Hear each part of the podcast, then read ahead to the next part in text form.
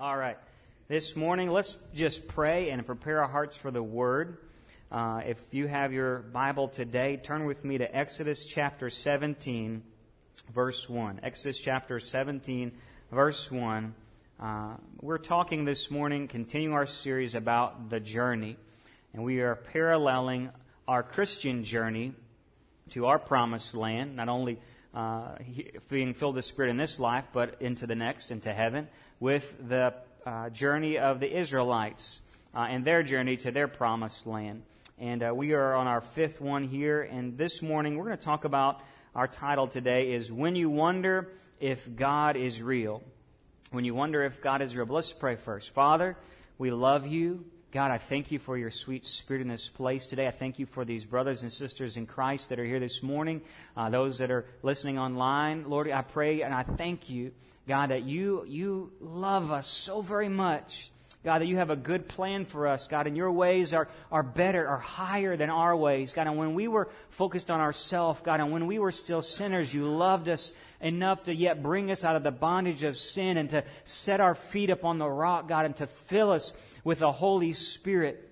And Lord, I just pray today, God, that our ears be open. Lord, if there are those that are going through hopeless situations today, God, if they're going through trials and circumstances that seem beyond their control or beyond their ability to even survive them, God, I pray that you would fill them with the fullness of the Spirit today. God, I am praying, Lord, at the end of this service, uh, Lord, when you're, when you're done saying what you want to say today, God, that your just Spirit will just move upon lives today, God, before we leave this place. Uh, and if you're in agreement with me today, somebody say amen. amen. All right. Amen. Amen. I am excited for today, and uh, I am I'm I'm ready to get into this. But uh, hey, have you uh, ever had those times in your life when you know it's not if it's not one thing, it's another? You know, we we say that phrase a lot. If it's not one thing, uh, it's another. Or those times when you feel like uh, you know you can't catch a break, uh, and you just look up and say, "Okay, God, you're going to have to help me out here," or "God, just please give me a break." You just throw your hands up, you know. Uh, or, you know, it's those moments where you fix the car, then the house AC breaks, and then your kid gets sick or in trouble at school, and then you find out that you didn't pay that bill on time, and then all of a sudden, you know, you got jury duty. It's just one of those weeks. Anybody ever had a week like that before? Okay, all right. Everybody's human in here. Good. Uh, you know, sometimes on this journey of life, I think we, you know, we, we think we're doing everything right. You think, God, I love you. I'm trying to be a good Christian person here. I'm living a good Christian life. But you feel like, maybe you heard that today, you feel like you're stuck between two deserts uh, on the way to nowhere. And then when you've cried out for God uh, for a break, that He sits you beside a well and there's no water in it. It's like, Lord, uh, going back is no good, or moving forward is no good, and I'm miserable uh, right here at this situation. And God, I don't, I don't want to go back to where I was. I, I understand that, God, I, but I'm not anywhere where I think I should be. And Lord, right now, this just, let's just be honest, stinks. Uh, and you're just like, okay, God, you have to do something right now. Anybody ever been there before? Okay, all right, we're honest, all right? And what do you do uh, when the theme song for your life is not, it is well with my soul, or He's all I need, but your theme song becomes that old rock song, I can't get no satisfaction, right? And you tried and you tried, right? We don't, we don't, we're not singing the amazing grace in those moments, but you know, in those seasons, I think uh, we begin to wonder if we're not careful, does God really care? Is He here? Does He really love me? Is He really all good and loving? Is He really all powerful? Or even, is He actually real? Is he actually real?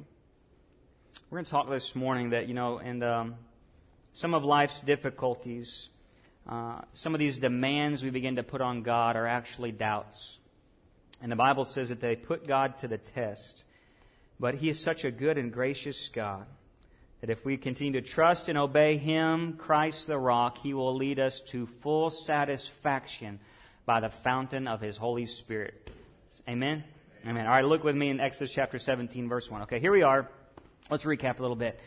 Moses, let my people go, goes to Egypt, tells Pharaoh, you know, the, we, we sing the song in kids' church, let my people go, and then they, they leave. God, by 10 miraculous, mighty plagues, uh, demonstrates himself as mighty warrior and great physician. And he leads out Israel in a way and reveals himself in a way. Uh, he, even says, Out of Egypt I called my son. He calls them his son, and he's the father. And he is personally invested in a, in a new way in his people. And uh, he's never before revealed himself in such a powerful and awesome way. And he takes them out and he uh, releases them from the slavery of sin, or of, of chains, of uh, that we would say sin for us. He releases them from the bondage of slavery passes them through the Red Sea by the power of His Holy Spirit, uh, is guiding them uh, by a pillar of fire at night and a pillar of cloud by day, and He has led them to different places along the way. And we're just a few stops into this journey in this pre wilderness and he's leading them to Mount Sinai before he leads them to the promised land. If you remember a few weeks back, God said, I was leading them not through the land of the Philistines because I knew they couldn't take it. So I led them around the Philistines because I see the big picture. And I'm going through a few desert places, but along the way they went to Marah, uh, springs of bitter water, and God made it sweet. And he led them to Elim, where there was uh, date palms and 12 wells for every tribe. And then now he's given them manna and quail uh, quail one time. Manna's happened every day now. They're probably like a month or so into their journey. Uh, and now they come to a new place. And so that's where we are today. Uh, and so let me read Exodus chapter 17, verse 1 through 7. I'm reading in the New American Standard. And it says this Then all of the congregation of the sons of Israel journeyed by stages, so they let out little by little, from the wilderness of sin uh, which is Sinai, the wilderness of Sinai, according to the command of the Lord. And they camped at Rephidim. And there was no water for the people to drink. And therefore the people quarreled with Moses and said, Give us water that we may drink. And Moses said to them, Why do you quarrel with me? Why do you test the Lord? But the people thirst there for water, and they grumbled against Moses and said, Why now have you brought us up from Egypt to kill us? and our children and our livestock with thirst. So Moses cried out to the Lord, saying, What shall I do with this people? A little bit more, and they'll stone me. And then the Lord said to Moses, Pass before the people, and take with you some of the elders of Israel, and take in your hand your staff, which you struck the Nile, and go. Behold, I'll stand before you there on the rock at Horeb, which is also called Sinai. And you shall strike the rock, and water will come out of it that the people may drink. And Moses did so in the sight of the elders of Israel. And he named the place Massah and Meribah because of the quarrel of the sons of Israel, and because they tested the Lord, saying, Is the Lord among us or not? We're going to talk this morning about our difficulties and God's tests a little bit here first. Our difficulties. Have you ever disagreed with where God has led you to be? You know, I tell you, when God said move to Jena, Louisiana, and I was like, what? Would you, you know, uh, and I love it here now. But you never know what God's got going on. You're like, what are you doing? You ever just ask God, what in the world are you doing? Why did this happen? Why is this person in my life? Or why did I got to pay that? Or why, God, have I gotten to where I am now? Uh, and as Christians, I think we can sometimes incorrectly think that because we're following God, that we won't have any problems. Now, we won't come out and say that we believe that, but somehow or another, unconsciously, we think, God, I deserve better than this, right? I mean, don't we kind of think that sometimes that maybe we're not supposed to have these types of problems or these types of pains, and that God said He's going to bless me, that He's going to supply all of my needs according to His riches. And, and we begin to quote these verses, and then in the middle of our pains and struggles, begin to kind of kind of put it on God, like, God, hey, I'm just going to tell you what you told me, by the way. You know, like, hey, did you read the Bible you wrote, God? Uh, right here, you said I would be blessed. I'm not feeling very blessed right now. Don't we do that sometimes? Like, God, I'm going to read this like 8,000 times until I get it because that's where the faith is, right? And, and then this should happen if I read this 8,000 times, right? And we begin to quote this and just claim this verse, brother, or claim this verse, sister. Put it on the sign on the doorpost above your house. We begin to do this and say, God, what's going on? And in our difficulties and our pains, we've been to do this. And, you know, the Bible says in Isaiah 55 9 that God's ways are higher than our ways and his thoughts are higher than our thoughts. And what happens here is, in this difficulty, Israel begins to tell God their need. All right? Israel makes it to Rephidim, and it's the last stop before Sinai. That's very important here this morning. You have to follow me because this is going to really be awesome if you follow me. They are at the last stop before Sinai, before God is going to give them the Ten Commandments. And it's on this mountain range of this Sinai mountain range. And God is about to give His word before they enter into the promised land. But they've stopped at a place with no water just before getting the word of God, okay? And so they've got these needs, and, and sometimes uh, we have these needs and we begin to focus more so on our perspective. It's kind of like this. Our perspective in the Israelites is very common or the same sometimes. We think things like, God promised me deliverance and blessing. But you know what? Then I had to leave my home. Then we were attacked. Then we walked all night long. Then we had to drink bitter water. Then I went hungry. And I only had quail that one time. In a month, I've only had quail once. Uh, and then now we're in the middle of nowhere, God. I don't see any milk and honey. And that's what you told me when I left all this stuff in Egypt, packed up everything, said I'd just go right where you wanted me to go. And look, there's not even enough water to get to the promised land. Do you understand what I'm saying this morning? Don't we do that? God, here's, here's, here's my perspective on the situation, God. Let me just tell you for a minute, God, what my perspective is on what my life is like right now. Let me just let you in on a little something. And what happens is, in, in our needs, in our perspective, in this difficulty, we actually begin to demand things from God, just like Israel. We begin to complain and argue. And look at verse 2 and 3. Verse 2 and 3 it says, They grumbled against Moses and they questioned, Why have you led us here? God, you told me where we were going, but why did you lead me here? God, you told me what my calling for my life was, but God, why did you lead me here? Uh, and they begin to demand, though, that Moses give them water. I find it ironic.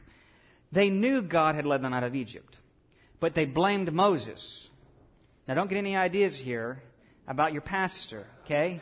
If you got problems, you take it up with God, all right? Uh, but in a, it's like they didn't want to just come out and say it to God. So they said, Moses, what did you lead us out here for? And, and by the way, we need some water. So you go get us some water. Instead of saying, Moses, would you cry out to the Lord our provider who's provided time and time again for us? Would you intercede on behalf that he would graciously give us water? No, they said, Moses, we want water right now. This is not what we signed up for. This is not going to get us there. This is our perspective. And I need this, right? This is my need. God, this is my need right now. God, I need peace. I need pain free life. God, I need more finances. God, here's my list of demands for my life to be better. Here it is. It's like a Christmas list, right? Uh, and I've been good this year, God. You can look back and see, okay? Uh, I didn't tell that person off at work yesterday, so here's this, right? And we begin to kind of get this argument relationship with God. We begin to demand things. And so some of us may not be so bold to come out and blame God, but like Israel, sometimes we deflect our frustration on our church. I'm not being fed. Life's not working out. Church isn't working. I quit. Pastor, I took his advice in counseling. Still didn't work out. She still divorced me. He still left me. Or, or my finances didn't get blessed. My kids are still crazy. Whatever. Uh, I, it's not working. It didn't work. And then they quit. But really, what Israel is saying, or God is saying right here, is that by doing that to Moses, they were actually questioning God. They were actually testing God in his trial. Uh, like Israel, it's these demands actually begin to show doubts uh, in our life and these complaints about life. You know, even our complaints about life to others show whether or not we have faith in God. We don't have to say it in our prayer time. I say, hey, Brent, man, right now I don't know if I'm going to make it. Life's just really, really bad right now. I've never been this place before in my life. You know, I just don't see any way up. Uh, who am I questioning? What am I doubting? What am I demanding? We begin to kind of share those things, but it actually is beginning to show a lack of faith in God. How we talk about our problems to others reveals do I doubt God's goodness as a father? Do I uh, doubt that His has the ability to provide? And do I doubt His ability to have a plan, a good plan for my life? Instead of saying, you know what, brother, man, it's rough right now. I'm not denying that, but you know what? I got a good God. You know what? It's rough right now. It hurts in my body right now. I don't know how I'm going to get through this, but you know what? God's got me. He's got me every single time thus far. He's going to get me every time again. Right? And so God, looks at them and he says, you're, you're demanding things, but it's actually showing me that you're doubting me because you're, you're talking to Moses about what I'm doing. You're talking to brother or sister so and so that I haven't done this in your life, so what are you doing? You're doubting me. And so it says, look at this, it says uh, in verse 7, you know, Israel's not unbelievers, but in their demands, it says that they tested the Lord, saying, Is the Lord among us or not? You know, they really didn't say that. They really didn't say, Is God among us or not? They actually said it by demanding things from Moses. By not trusting in whether God was good enough to provide, whether He was powerful enough to provide. And sometimes, do we not also put God to the test by saying, I'm just talking to my family here. I'm just talking to just me and my wife here. And we don't have that faith talk. That even though we know the situation is bad and it's not good and we know we're thirsty, we know we're between two deserts, we know, but you know what? God has got us. You know what? God's always providing. Do you know that God led us out of the slavery and bondages of sin? We passed through the waters by the power of the Holy Spirit. We were baptized into the Spirit of God and He put the enemy aside. He slandered all accusation of the enemy. He silenced the accuser. He nailed the law to the cross and He said He's coming back to give me a promise everlasting that no moth or rust or thief can steal. And that's the kind of God I have, honey. That's who we serve right now. I know we can't pay the bills this month, but we have a God that is writing our names up in glory, who's got streets of gold and pearly gates, who's got my name secured in the vault of heaven. Is that, is that the kind of faith? Or do I say, you know what? I just don't know. I don't feel like going to church today. It's just getting bad in our life, and I don't, it's painful, I know, and you know, and then we call up so and so to tell them how bad our life is too, and we get to hear their how bad their life is, and we kind of say, well, you know, mine's pretty bad too, you know, and I'm, I'm going to give you one up on that. You know, my car broke down yesterday. What about you? Well, you know, my cat died yesterday, and we just begin to do this, and it begins to say, God's saying, they're testing me. Do you think I'm real? Do you think I'm powerful? And so he named the place Meribah. And the place Meribah means quarrel or complaint or striving. He renamed the place they were at. I don't want God to rename a marker in my life what could have been a faith moment, what could have been a testimony of faithfulness for God, where I said, God, I know you got me. But He says, you know, that was a marker in your life where you missed it. He renamed the place quarrel or strife. You know, our unbelief challenges God to meet our needs. Unbelief puts God to the test. We say, God, do this and I'll do this. God, if you're real. God, if you love me, you'll do this. God, if you are real, you'll do this. Are we doubting this morning by demanding? Are we doubting God by demanding things from Him? I'll give you this. Psalms 95 was written for this chapter of the Bible right here. Psalms 95, verse 6 says this Come, let us worship and bow down. Let us kneel before the Lord our Maker, for he is our God. And we are the people of his pasture and the sheep of his hand. Today, if you hear his voice, do not harden your hearts as at Meribah, as in the day of Massah in the wilderness when your fathers tested me. They tried me, though they had seen my work. If you want to enter God's rest, you've got to pass his test. Come, let us worship in those seasons. Come, let us worship and bow down. Let us kneel before the Lord, who's our maker, my shepherd, the one who's led me through the dry and uh, barren land so far, the one who has delivered me from the bondage of slavery and sin and shut the devil's mouth up. Let's go before that God today, honey. Friend, brother, sister. Come on. That's the verse's challenge. But you've got to enter, or sorry, you've got to uh, pass the test to enter into his rest. Now, what is God's test? Let's talk about that for a moment. So, we've got our difficulties and we've got our perspectives and our demands and our doubts all in that. And then we have God's test now. And so God's test, he said in Deuteronomy chapter 16 that you shall not put the Lord your God to the test as you tested him at Massah. Then he says in Deuteronomy chapter 33 verse 8 that it was God who put Israel to the test at Massah and struggled with them at the waters of Meribah. So in a sense, they thought they were putting God on trial and saying, all right, God, if you do this, then we'll do this, God. And if you said this, God, so this isn't what it's working out, so I'm giving you all this back. But God says, you know, you think you're putting me on trial? You think you're putting me to the test? I was actually testing you. I actually had a purpose for sending you to that dry, barren land in the middle of the desert between two places to nowhere. I had a purpose for that trial or that difficulty in your life. And, and he says that he named the place also Massah, and that place means testing or trial. So it's Meribah and Massah says quarrel and trial. Do we quarrel at the trials and the tests that God has sent to us? Do we struggle with God, God purposely led us to? Because while we had our perspective about, you know what, this is a long road to nowhere, and I, God, I, I only had the, the quail once, and the manna's getting old now, and we had to walk all day long. Here's God's perspective. Let me just put it another way. Israel only saw the difficulty, God saw the destination. That's good right there. Sometimes we only see the difficulty, God sees the destination. And in their difficulty, they forgot about God's mighty hand in Egypt. They forgot him parting the Red Sea. They forgot about the cloud by day and the fire by night. They forgot about him making bitter waters sweet and the miracle of quail and the daily manna. And they did not know this was the last stop before getting to Sinai. They did not know that this was the last stop before receiving their unique identity and his ability to make them or take them to the promised land. They did not realize one more victory, one more battle, and we got this. One more destination on the journey. And then God's going to say, This is what I'm speaking over you. This is what I'm going to give to you to take into the promised land. And Israel did not see the big picture. Now, let's think about that today. You don't know the big picture.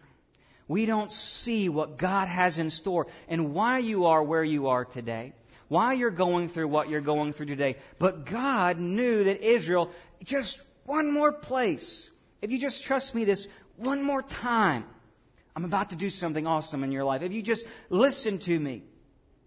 In all these perspectives, our difficulties often show this lack of depth for our faith in God, His ability to provide for the future. And in those times, we don't always give God enough credit for saving our eternal soul. You know what I mean? If He can bring me out of Egypt, if He can save me from the pit of hell, He can bless me financially. If He can save my eternal soul and heal me from the disease of sin, He can heal me from cancer. Right? If He can provide for me mansions in glory, He can provide for me a house in Jena, Louisiana. Right?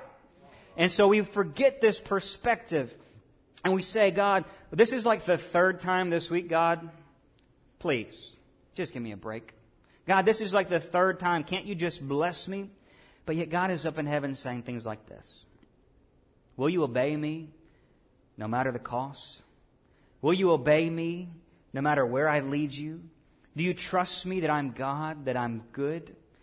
Because he says, For I know the plans I have for you, says the Lord. Plans to prosper you and not to harm you. Plans to give you a hope and a future. Jeremiah 29 11. Those are the thoughts I think towards you. That's what God is saying. If you just trust me, don't you know I'm good? Don't you know that I want what's best for your life? Don't you know that I'm going to get you through this wilderness of life? Don't you know that I can come against any enemy that attacks you? Don't I? Don't you know that I can bless you beyond measure? And so if I've got you here, you got to know that it's got to be for a reason, right? It's got to be for a purpose or a plan, something I'm trying to do in you, something I'm trying to get for my glory. And so, do you trust me? And to say this today. What if your difficulty right now in life is the last stop before entering into God's destiny? What if the difficulty right now is the last stop before entering into God's destiny for your life? What if what you're doing right now, the trial you have right now in your life, is He's like, if you just get through this with me, I'm about to open up the floodgates of heaven over you. If you just trust me one more time, Miss Georgia, if you just let it go and let God, you don't have a clue what the next step is, what the next stop is. And what if this problem in your life determines if you're ready to walk in His promise? What if this problem determines if you're ready to walk in God's promise? He told them in Deuteronomy chapter 6, verse 17, if you would diligently keep my word, if you would just diligently keep my word, if we diligently keep the word of God in our difficulties, we'll pass the test. You know, anybody can follow God when it's easy. Right? Anybody can follow God when it's easy. But when you don't feel blessed, you don't feel blessable, you don't even know if God's with you or for you, you don't feel His presence, you don't know, that's the test. Can you follow God through the wilderness? Can you trust God when you feel like you're halfway to nowhere and you feel like the blessing of God is being withheld from you and you don't know the destination ahead and you just say, God, I'm going to follow you no matter what. God, I'm going to, I know that this problem is just a test for your promise. God, I know that this difficulty is just the determination for the destiny ahead. And we can look at that and say it's those that follow him and carry their cross that reign with him. Going to give you this in Hebrews chapter 3, verse 12. It says, Take care, brethren, that there not be any of, uh, among you who, with an evil and unbelieving heart that follows away from the living God.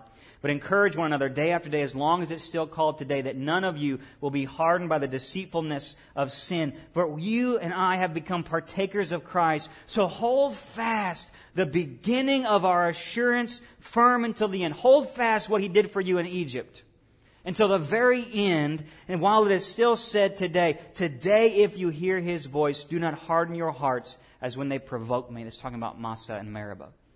Don't fall away. Hold fast the assurance you had when you, he saved your eternal soul and you knew that, man, God's got me. When they came out of Egypt, they said, yes, God, we've got the victory. Hold fast that same assurance that you had a testimony that God said, I've got you. God, I believe in you. I saw God meet me at that altar that one. And I saw God fill me with the baptism of the Holy Spirit. I remember when God did that in my life and that in my life. And I'm holding fast that God is the same yesterday, today, and forever. Somebody say amen. amen. So we get through our doubts and demands and perspective. We realize, God, you got a test. This is a test. This is a test in my life. I'm, I'm going to make it through the wilderness. And so, but here's the thing. How do you know in those difficult seasons, what do you do when you can't see God? You're reading your Bibles, offering no direction. You're still there at the dry well, and the prayer is not giving you any answer, and you don't know how to trust in Him. I'm going to tell you this. Moses, let's look at this again. Moses does something awesome, and God tells him to do something. And simply this when you don't know which way to go, and you are living in a culture and a place of faithlessness, you've got to find men and women of faithfulness. When you're living in a culture and a place of faithlessness, you've got to find men and women of faithfulness. What happens? God tells Moses, hey, get some of the elders and take your staff and go out, and I'm going to show you something again. And so he tells them, uh, Moses, take your staff. What was that staff? That's the same staff that turned into uh, a snake and ate the other snakes. That's the same staff that was a shepherd's staff, but then became an instrument of God. And it's the same staff that God, uh, Moses used to part the Nile. And so he tells Moses, Moses, take your testimony, take the thing that I've done and transformed you in your life, your testimony, Moses, take it with you. How many people got a testimony? Amen? You've got something that God has used you in. God's done things in your life. You've seen God come time and again through. So Moses, take your testimony. Take that instrument that I've used and transformed your whole life. Take that so they know God's in the midst. Now pick some of the elders. So Moses goes, he picks some of the elders, not all of them. Likely he begins to pick the men and women of faith who, when they see a miracle of God, can now go back into the camp and spread that word of faith. And they leave this camp of carnality, this place where there's no faith, there's grumbling and strife, and they go outside the camp to Sinai, Horeb, the mountain of God, the place where God's Spirit was waiting for them to get to. Now, there's a message just in that alone that when you and I are in a place of faithlessness and we can't see God, what are you doing? You and I need to be discipled by men and women of faithfulness who've got a testimony in their hand who can say, Come with me outside the camp of this culture of faithlessness and carnality. They're only thinking about the flesh. And you and I, let's get alone with God. Let's leave this world's sin and thoughts and let's go out there. I can just imagine what if you and I were a little boy or a little girl just following them as they left all the grumbling and complaining and began to walk out outside the camp to the place where God's Spirit was about to show them something. I think today you and I, and we live in this world of sin and doubt and strife and complaint and faithlessness, even in the church. And there has got to be men and women in your life uh, that are going to say, come on, let's get on our knees and pray. Come on, let's go get into the Word of God. Let's press in for revival. Let's believe God that He said His Word is true. And we're leaving this uh, bunch of naysayers, a bunch of people who don't care about revival, a bunch of people who don't read their Word and pray and they're not believing God, that He's come over time and a time and again. He's blessed them. We're going to get outside the camp. We're going to get along with God. If it wasn't for people in my life, when I was in college, I was a good church kid went to college, had my own plans and dreams for my life, but it was men of God that God put into my life who said, hey, come over to my house. Let's, let's go get some coffee or, you know, let's go get lunch. And these pastors, several of them, over the course of 10 years, began to pour into me. And then, and even just church staff members, staff members in the ministry began to say, hey, let's go eat. Let's go. And they began to speak things in my life and just begin to challenge me to pray every day. How's, how's your Bible reading this week? How's your prayer life this week? How's the sin issues in your life this week? You know God's got something for you. I see something in you, and God, they just begin to prophesy over me, begin to speak words of life into my life, begin to challenge me. Hey, why don't you get involved? Why don't you join the leadership? Why don't you help me teach a small group? Why don't they begin to push me into something? That's discipleship. Today, that is so lacking in the church, and you and I need to get out of this culture of faithlessness and say, God, if I don't know where I'm at, maybe I'm going through a rough time, I need to find an elder of the church I need to find a man or woman of God who's got a testimony of faith who can I can say, hey, can you take me outside the camp with you? I see you're on your knees in prayer. Where are those elders of the church, those men and women of God who are laboring in prayer for other people?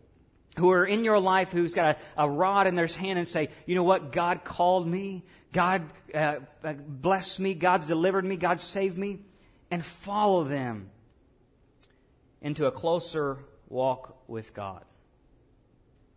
We need those men and women of faith outside the camp to go where God seems real again.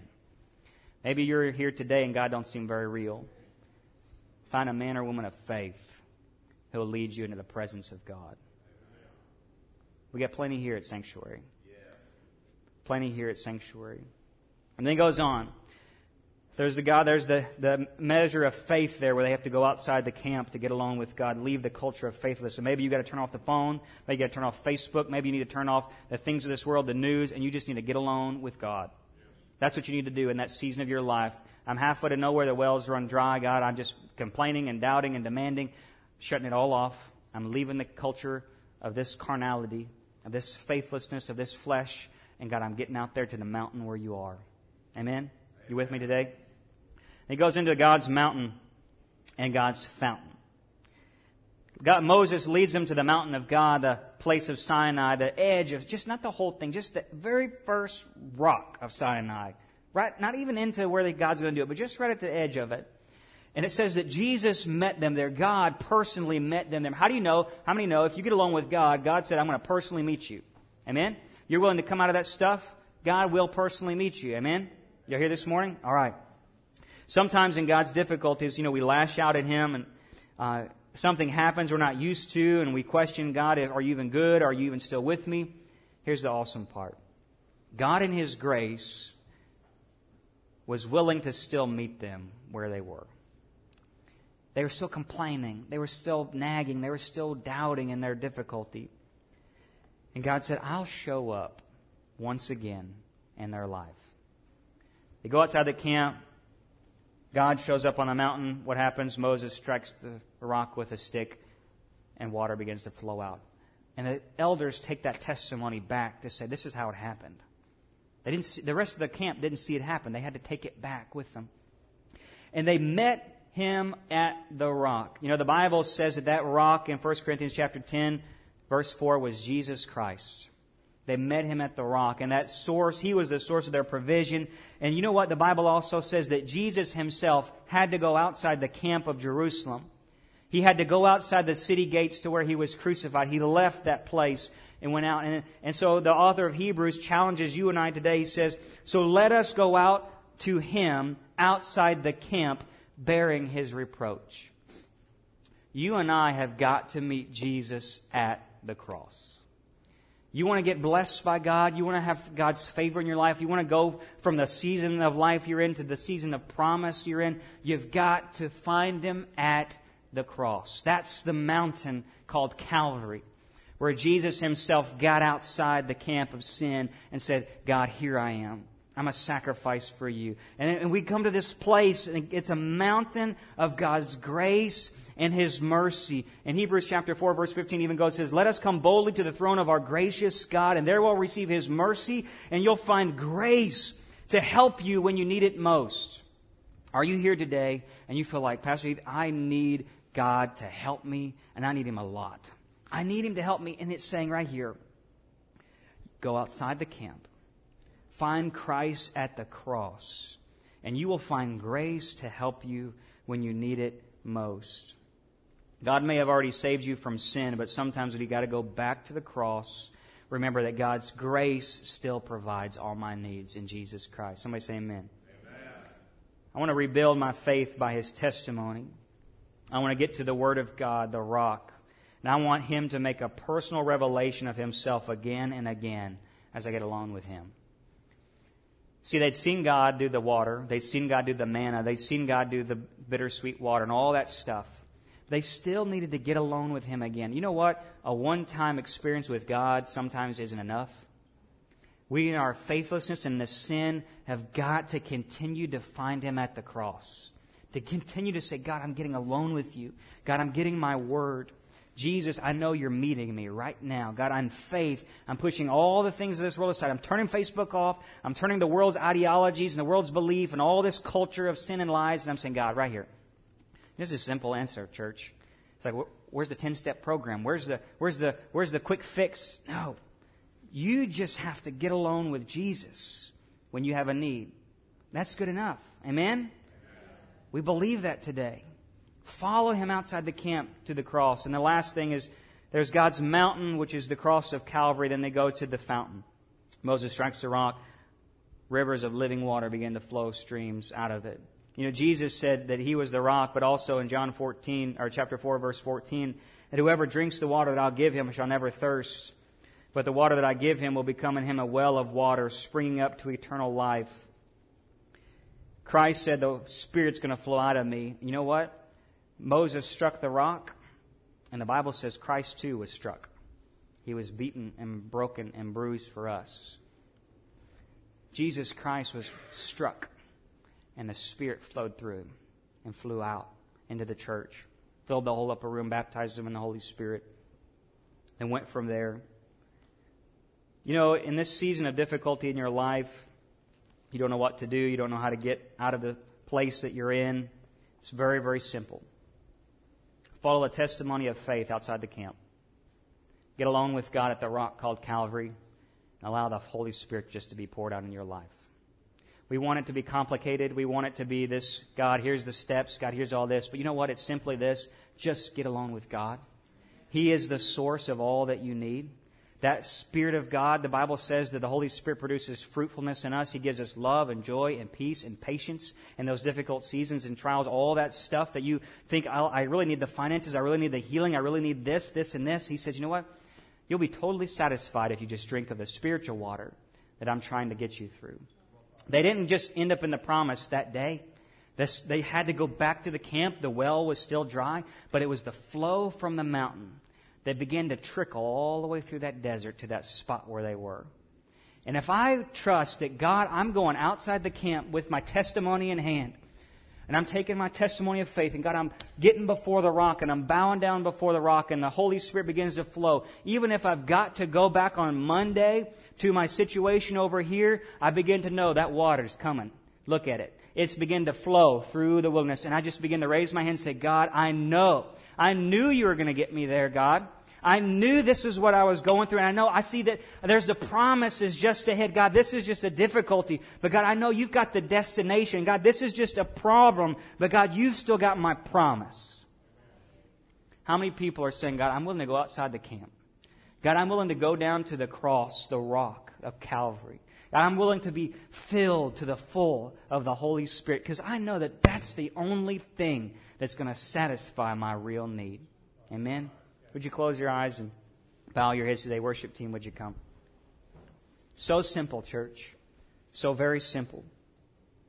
You're here today and you've got something going on in your life, a mountain of a problem, but God's got a mountain of grace. You think you're drowning in an ocean and a sea of problems, but God's got a fountain of living water, the Holy Spirit. You feel like this desert is so dry, you don't know how you're going to get from point A to point B, but you know that this is just a, a, a trial, a test in your life. And if you would just but trust in God, just to continue to go outside the camp with the testimony He's already given you, what He's already done in your life, and say, God, I'm just getting along with you. God, if, if I don't know how to get outside the camp, God, I'm going to find a man or woman of God who's going to lead me into the presence of God, who's going to disciple me, who's going to pray with me, who's going to walk with me. And God, I'm going to go get alone. I'm turning off everything in this life, every distraction. And God, I just want to be filled up with the power of the Holy Spirit. I need that love, that joy, that peace. I need that boldness, that power, that faith in my life today. And I don't care about anything else. This is all it says. If you, if you don't want it, if you don't believe that that's what you need, by all means, stay where you are. You're welcome to stay in that circumstance and begin continue to doubt in God and continue to stay in your problems. But if you say, God, I recognize this is a test in my life, I'm going to worship God. I recognize this is a trial in the wilderness, but there's a promised land coming. God, and along the way, you've promised, God, and you said you by your grace you'd give me new life, full life, a satisfied life, even in the midst of a desert, you'd provide all my needs. What I really need. Hallelujah, Lord God. Holy Spirit, come in this place today. Lord, we just welcome your Spirit, Lord, in this place. Have your way in the next few moments. God, we, Lord, we're not in a hurry. God, we're not thinking about other things, but right now, Holy Spirit, Lord, I want you to do what you, you do best. Lord, I've said what you want me to say, but God, Holy Spirit, we just give the rest completely this moment, right now. Every heart, every head bowed, we just give it to you. Come and speak, oh God. Touch every heart in life, Lord. Hallelujah, hallelujah. Let's just begin to press in. Church, if you know how to pray, let's just begin to pray. Let's just begin to ask the Lord to move in this place. Let's just begin to ask God. Let's just begin to go outside the camp right now. Let's begin to push everything aside and get along with God. Allow the Holy Spirit to begin to move in this place. Holy Spirit, come. Hallelujah, Lord Jesus. Lord, we love you. We praise you. We trust in you. God, you're a good God. You love to give those good gifts, the Holy Spirit, to those who ask. Lord, you love to bless your children. We trust in you. You're a good Father. You're powerful to provide. You're able, oh God. We worship you. God, we praise you. There is none like you, oh God. Thank you for saving us out of the bondage of sin. Thank you for leading us into the place of the promise. God, thank you for filling us with the Holy Spirit, God. Thank you for your word. Thank you for the cross. Thank you for Calvary. Thank you for the blessed hope. Lord, every day in Jesus is a good day. Hallelujah, hallelujah, Lord Jesus. You're here today and you say, Pastor Heath, I really have not been trusting God with all my life. And if I was to die today, I feel I'd be alone in the wilderness and I don't know that God would be with me and I would not want to die today and enter that place of judgment where I'll either be sent to heaven or hell. I don't have a peace about my relationship with God. And I want to have that peace. I want to know that Jesus Christ is in my life, and I want to give up all authority of my life. I want to give up all control today to Him as my Lord and Savior and be forgiven of all my sins and make today a new day. You're here today. You just, that's you. Just raise your hand. I just want to pray with you. I'm not going to embarrass you. I'm not going to do anything weird, but I just want to pray with you today. That's you. Just, amen. Thank you. Thank you. Hallelujah, Lord God. Worship you, oh God. Hallelujah, Lord Jesus. You raised your hand and you really meant it, and that's your heart. The Bible says if the Lord is faithful and just to forgive us of all unrighteousness, if we would confess with our heart and our mouth, believe in our heart and confess with our mouth, we'll be saved. It's simply a confession of this. Not something that the pastor says that you pray, but something you say in your heart and believe. You believe that Jesus Christ is the Son of God you believe he died on the cross for your sins and the sins of the whole world, that his work is enough. Nothing you can do can get you to heaven except for his cross, his blood. That he died, that he rose again on the third day, and he filled his church with the Holy Spirit, and he's coming back again for his spotless bride who would worship him in holiness. And if you believe that, The Bible says you are saved. Now we are to go out from this place confessing that belief to the world. And I'm going to pray over you, those who just raised your hand, maybe.